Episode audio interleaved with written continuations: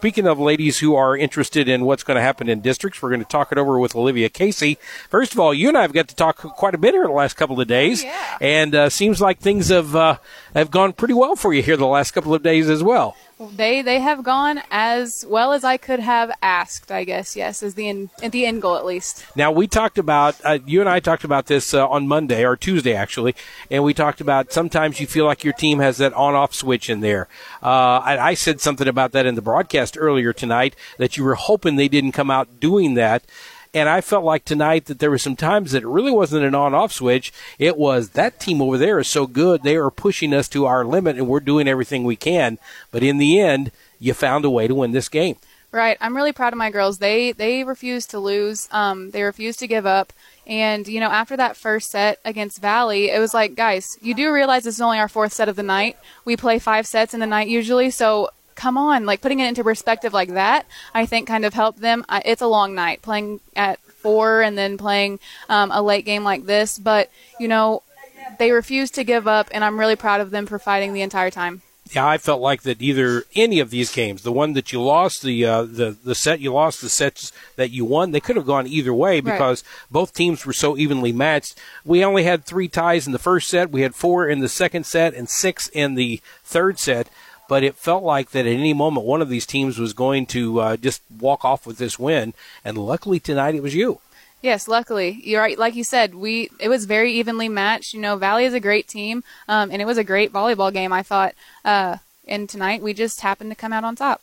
Now your ball club here uh, comes in tonight, gets another great performance from Blair Sitton. Mm-hmm. Uh, some other folks that I'd like to talk about on your team that I think is the are the real difference makers in your team versus some other ones. People like uh, Chloe Dishbine, who when she gets into the game, it's usually because Blair is sitting down and Chloe is up on that front line, and it's like you don't really completely miss Blair because mm-hmm. Chloe is up there doing a lot of the same things that uh, Blair does. Sydney Miles is another one, and uh, I, I can't get enough of Madison Dunn. She is just got more energy than I think any of my grandkids do. right. Yes, Chloe. Chloe actually had to sit the first couple weeks of the season, so adding her back to our lineup, she's a three-year starter now at this point um, for our varsity team, and she she she does a great job. You know, um, she's getting back in the hang of it, and she gets lots of touches on the ball and can go and set a block and do all of those things that we need her to do. Um, you know, Sydney, a lot of our offense, most of our offense runs through her. So making sure that she, whenever she's on, our offense is better. Um, and then, like you said, Maddie Dunn, she she really is a difference maker in our team. If it's if she's on, then we're on as a team, and her energy is is unmatched. Does she like lay around and practice and practice that like pancake no. dive where she just gets it right at the last minute? I thought late in this uh, third set she went and got something that I think your whole team just looked at and said, "Well, that one's down," and right. she was down under it and got it back up, and they weren't ready to play it, so it fell the oh, second yeah. time. Yeah, no, she unfortunately she does practice those just goofing around, but um, you know, she she is one that's not going to just accept that that, oh, that ball's too far away. She's going to give 110% and try and get that ball up, whatever it takes.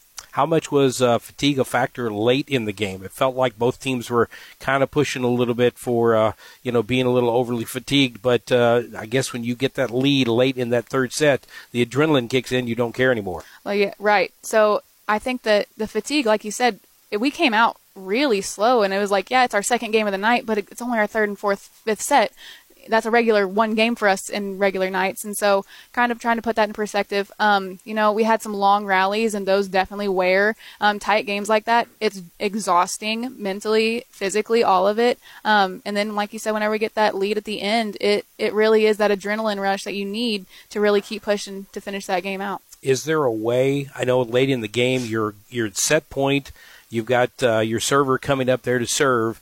And I said, you know what? Right now, if that's me serving, the adrenaline is so high that I'm overthinking what I'm doing. Is there even a way you can tell your kids or teach your kids to stay calm in those situations and go through the motions? Or you just got to hope for the best whenever it starts?